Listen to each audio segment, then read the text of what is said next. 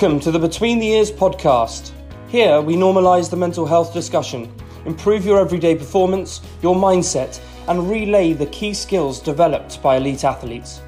Tonight is our debut Thursday night session in our first series around vulnerability and courage. Lauren White is an inspiration to us all.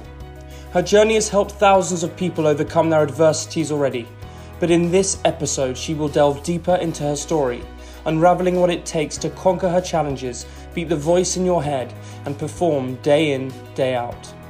This is the perfect way to open our Thursday series, and I am very proud that Lauren has opted to share her story.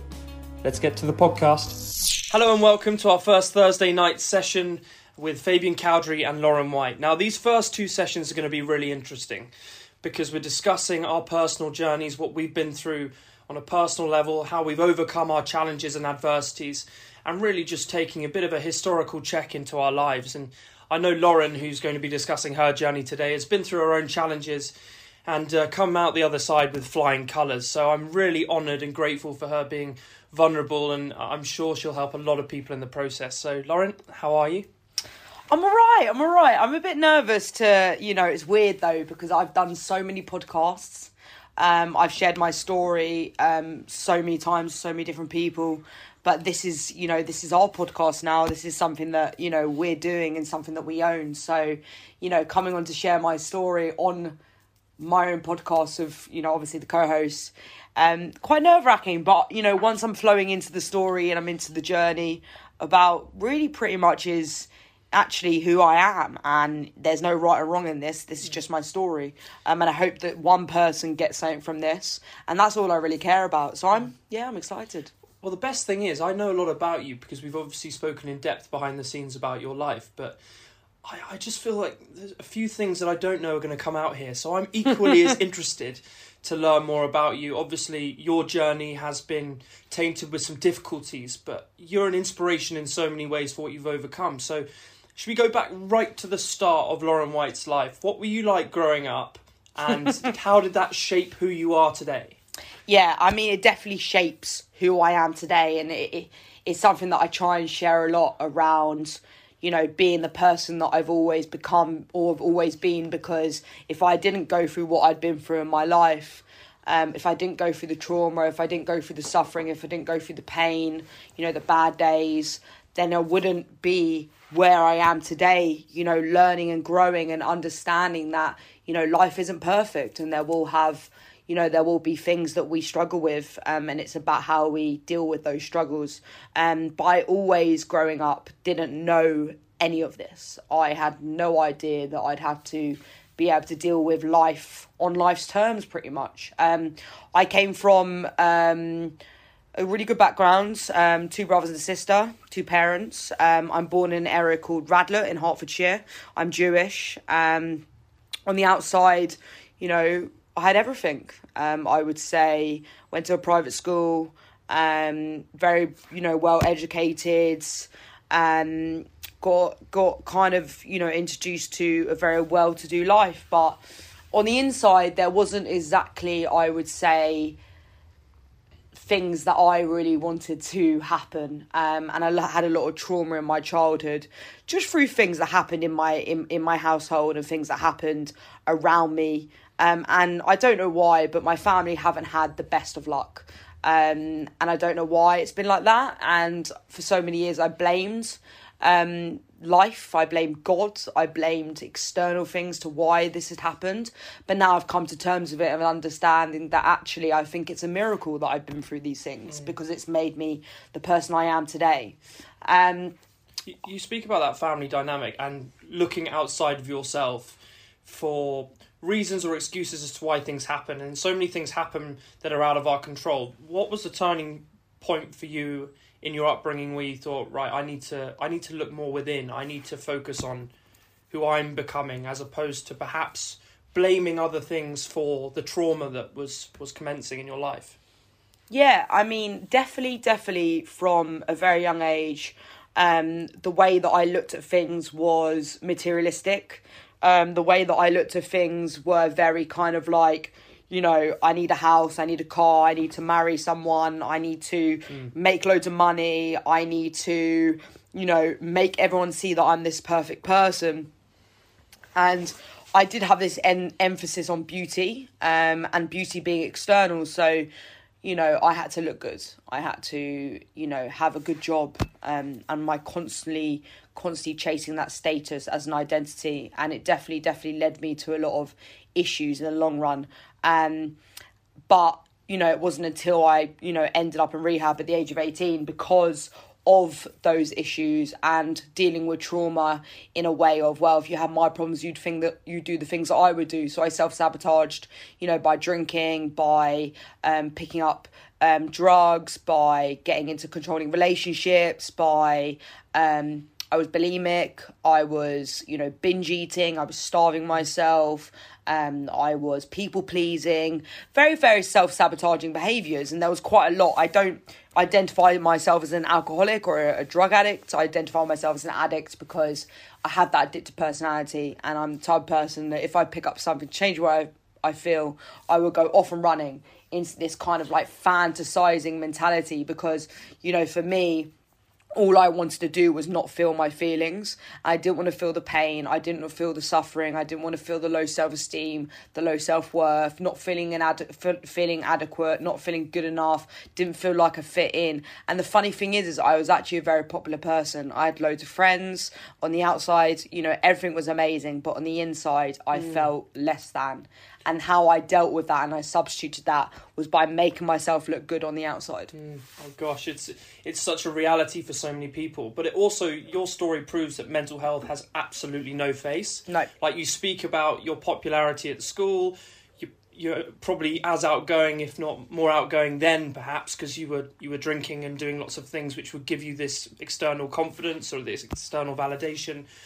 Um, but I mean, I want to focus more on those younger years leading up to 18 because for me, listening to your story, it's a massive blessing in disguise because without those years, you wouldn't have turned into this inspirational person who's coaching people on their life, um, addiction counseling, all of this stuff has has been a result of your struggles, which is in turn inspirational. So, what were those? What was the family dynamic for you growing up? I mean, are you prepared to speak a little bit more about the traumas that you you faced? yeah, I mean I'm very, I'm sometimes very reluctant. I'm going to be straight up. I'm very reluctant to name names in my family, but you know, I, I, I, my truth is my truth at the end of the day, and you know, I'm so luckily and blessed to say now that I'm so close to my family. I absolutely adore them, but you know, growing up there was issues. Um, I had a sibling that went to rehab when they were 15 years old for alcohol. The first time I ever got introduced to alcohol.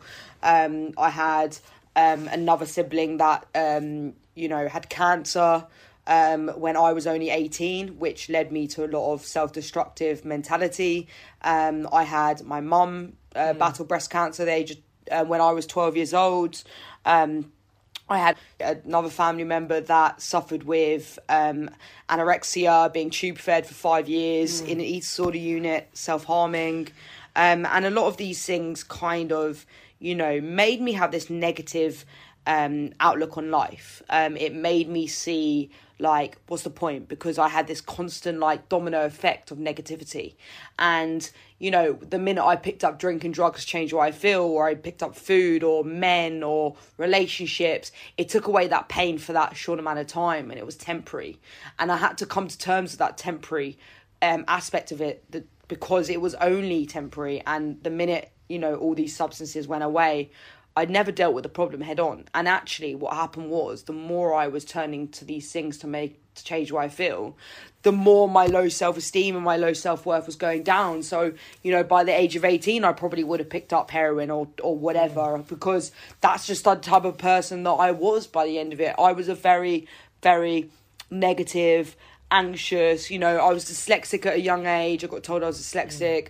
ADHD. You know, being you know in in in primary school and secondary school, being in a very you know private primary school that's got, got a lot of academic and people in there. You know, it was difficult to have that acceptance. I. I had I felt like I had no place, and actually, I don't really talk about it a lot, but I was always into fitness, and I actually, from the ages of twelve, I ran for county, and I ran um, like like I wanted to go into the Olympics and I also wanted to um pretty much excel so much in fitness mm. where um, by the age of 14, I actually fractured my spine. Um, and I got told that I wouldn't be able to pretty much do that as like a professional kind of thing. And from that, it was very hard to accept. And that's when my eating disorder took play because I just couldn't accept it. And I became obsessed with just kind of like excelling a, around people liking me and people seeing me in in other aspects. That's when I got into modelling at a young age. Um, that's when I started working for Abercrombie and Hollister. That's where I started, you mm. know, going into clubs and living this kind of like perfect lifestyle. But really, I was self sabotaging on the inside. Was your Olympic dream that positive escape for you before things took a slightly worse a turn where you were still looking for um, something to escape from the trauma that you were surrounded by.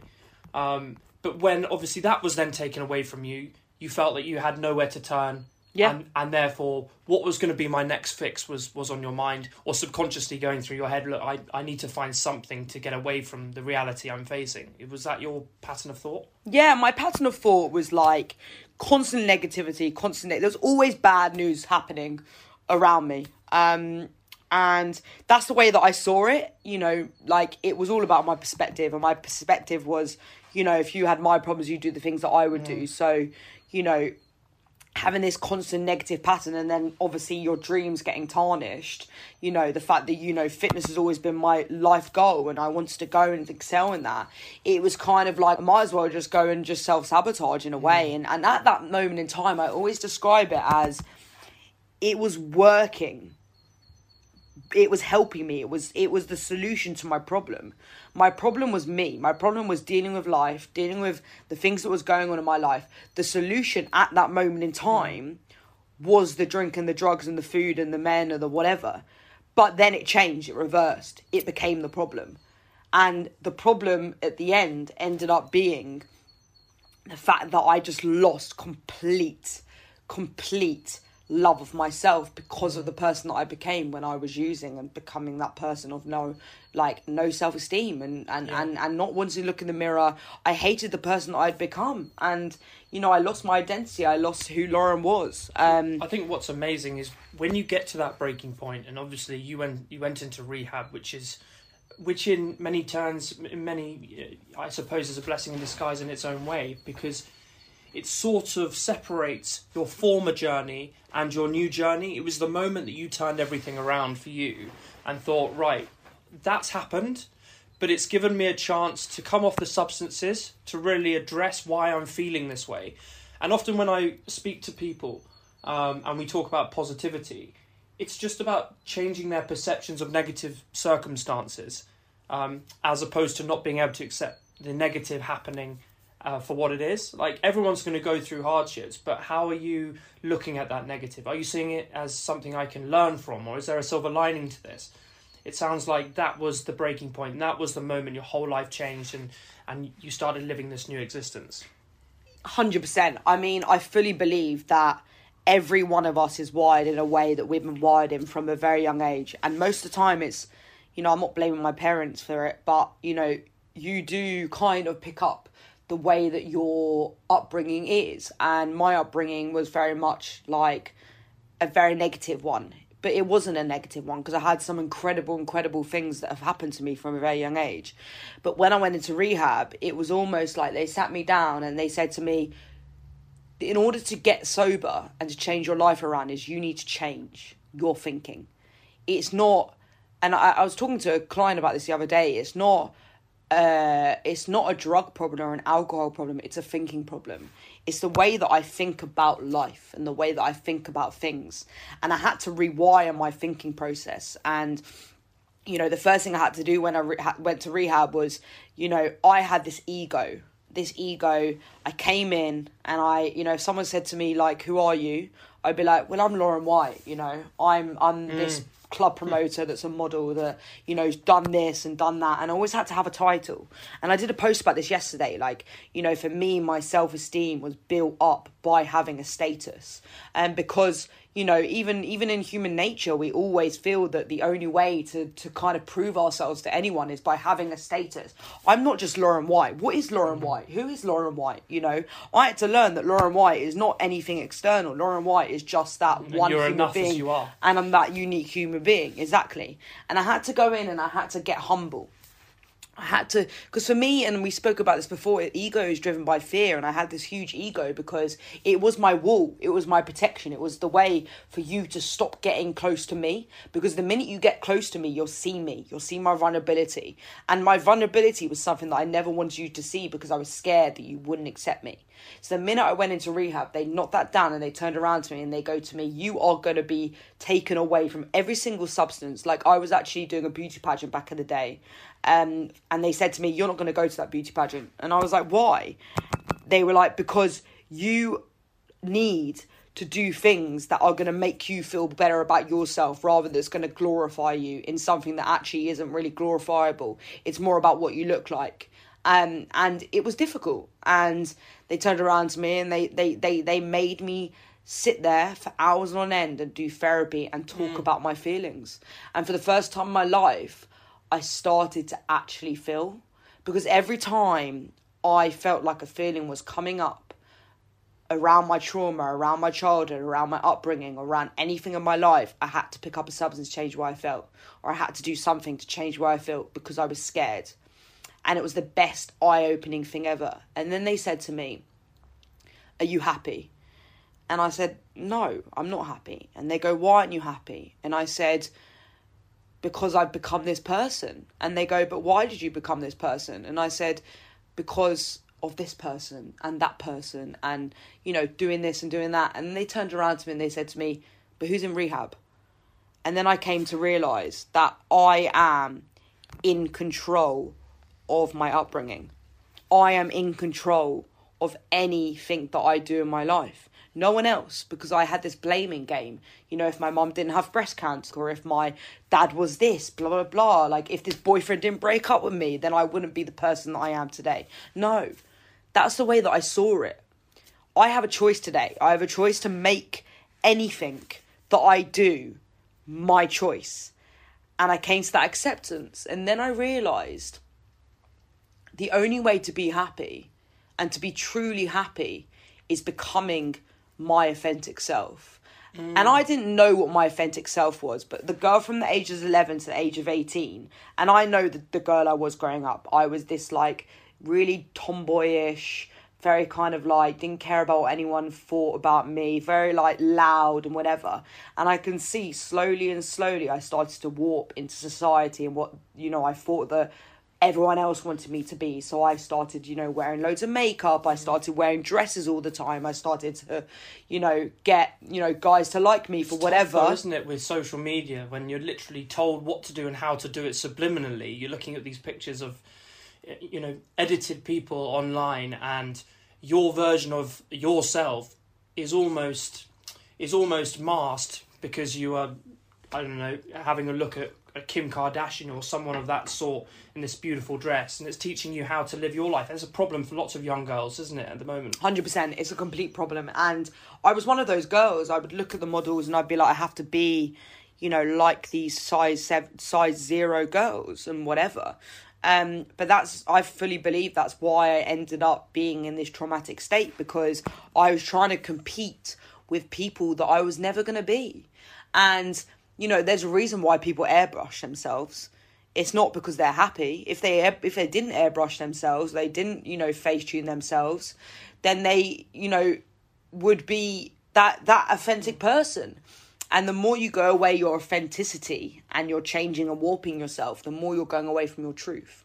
And the more you're going into this sort of, you know, actually underlying insecurity there. And the more your self how it works is the more you do these type of things, the more your self esteem goes down.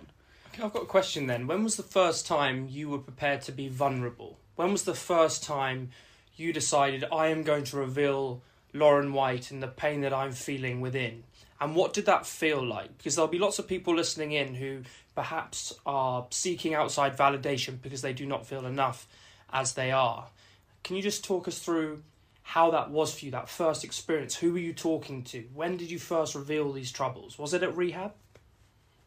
Yeah, I mean, I've been into rehab twice. I mean, I don't put that on my CV or anything, but I do get honest about it. And I do believe that, you know, my story is my story, my journey is my journey. You can judge me for going into rehab, but I fully believe that any problem that anyone has, you need to work on it and change it. And it was the best thing I ever did.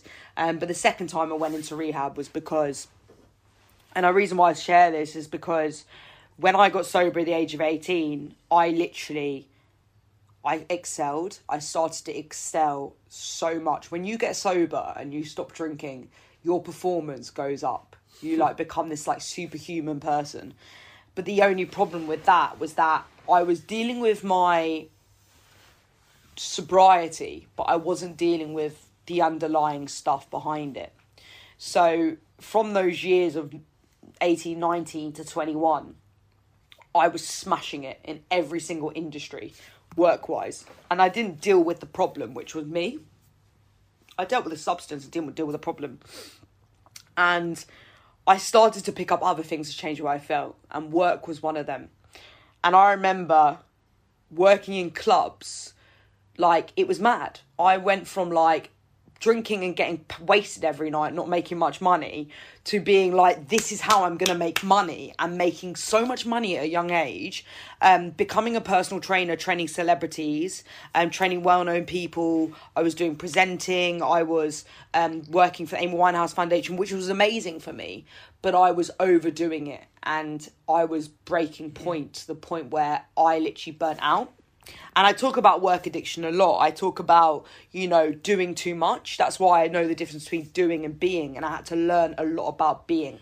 But the second time I went into rehab, that was when I started to get really honest. And I started to say, working in clubs is not serving for me serving me anymore.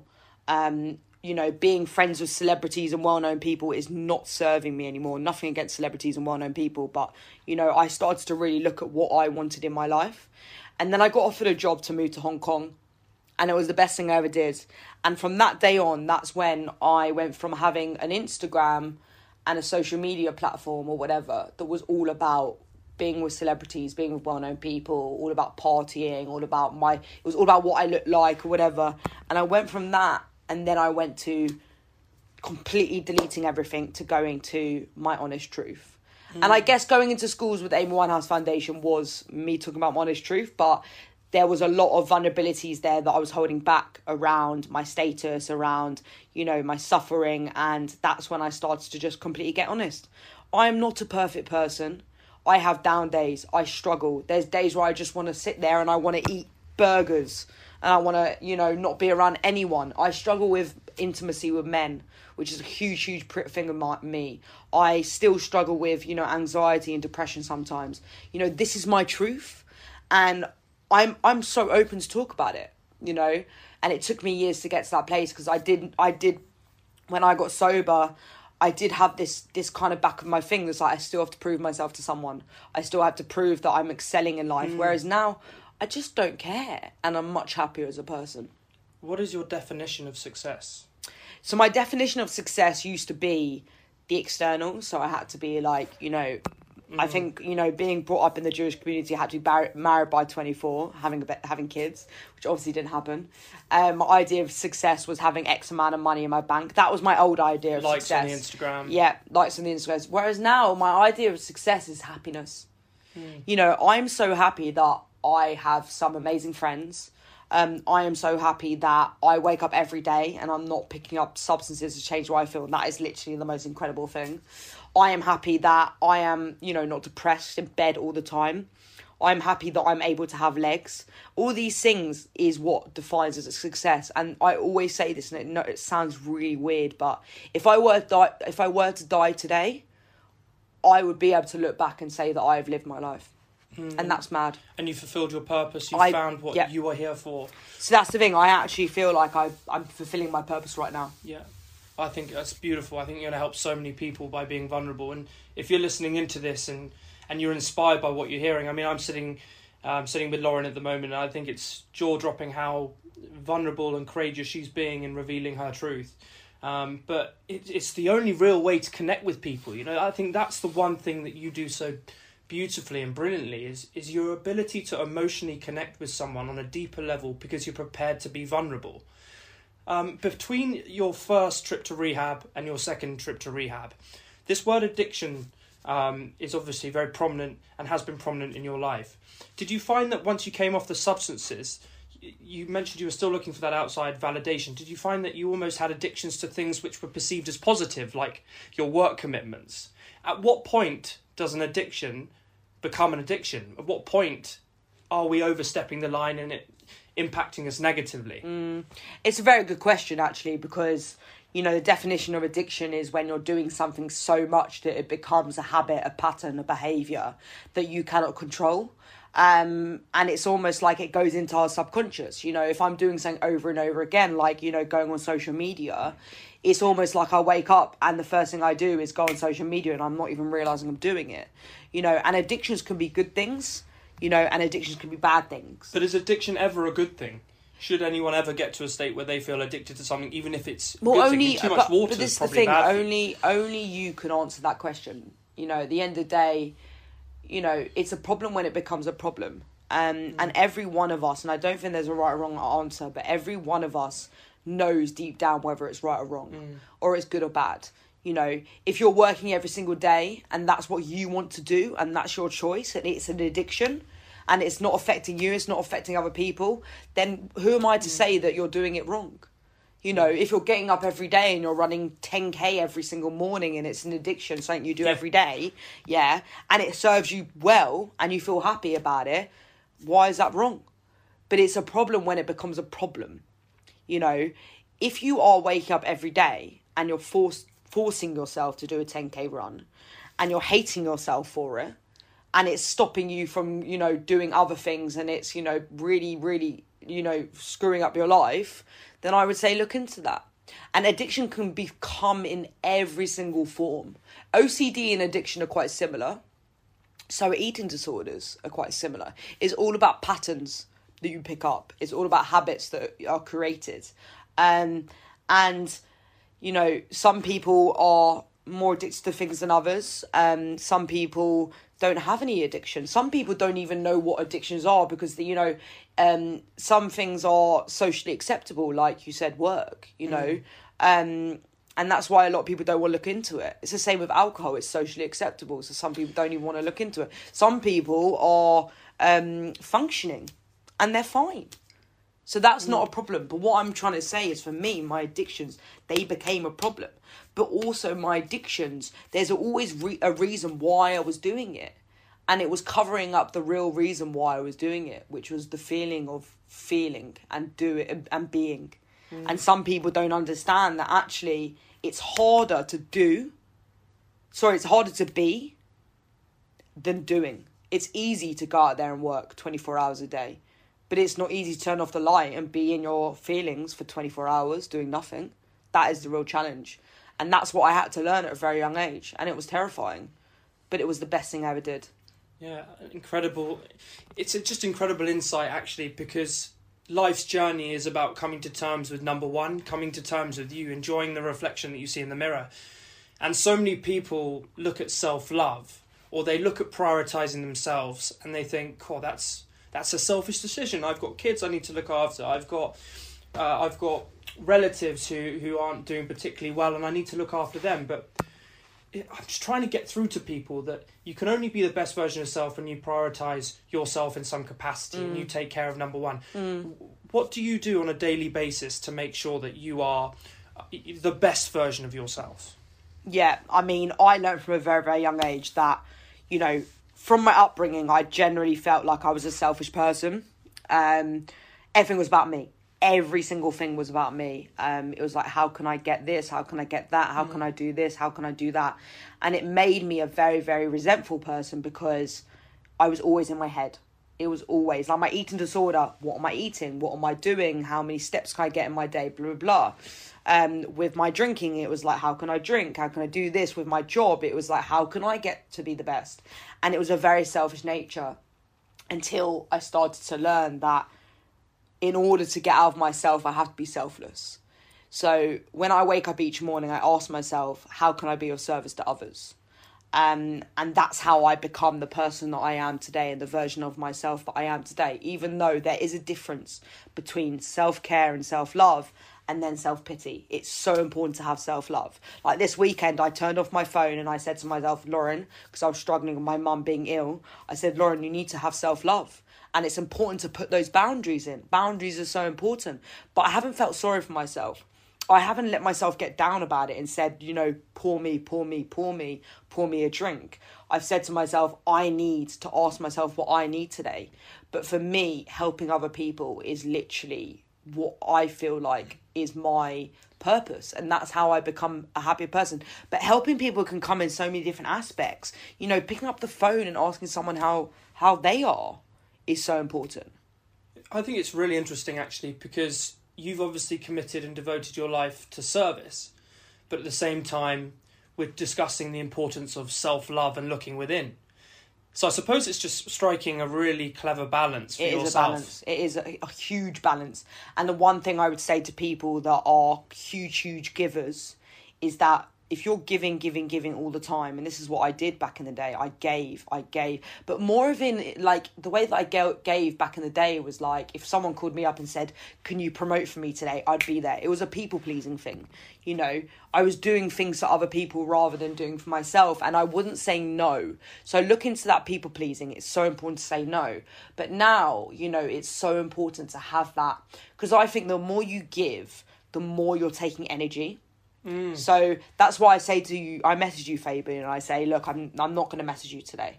I'm going to bed early because that's why. Because throughout the day, I'm draining my energy for other people. I'm giving, giving, giving, and then I need that time out for myself. And it's so important. It's nothing personal ever. It's like this is who I am. This is what I need. This is my wants, my needs. And what I'm doing tonight is I'm actually not going to answer my phone. I'm going to be by myself, sitting in a room, and I'm just going to watch TV. That's it and I think, uh, and it took me years, and I'm not perfect at it, like, trust me, but it took me years um, to realize that I needed to have that fine balance between giving and receiving, and then just pretty much just just doing. Discipline comes to mind. The discipline yeah. of having to live a life where you are consistently getting the best out of yourself.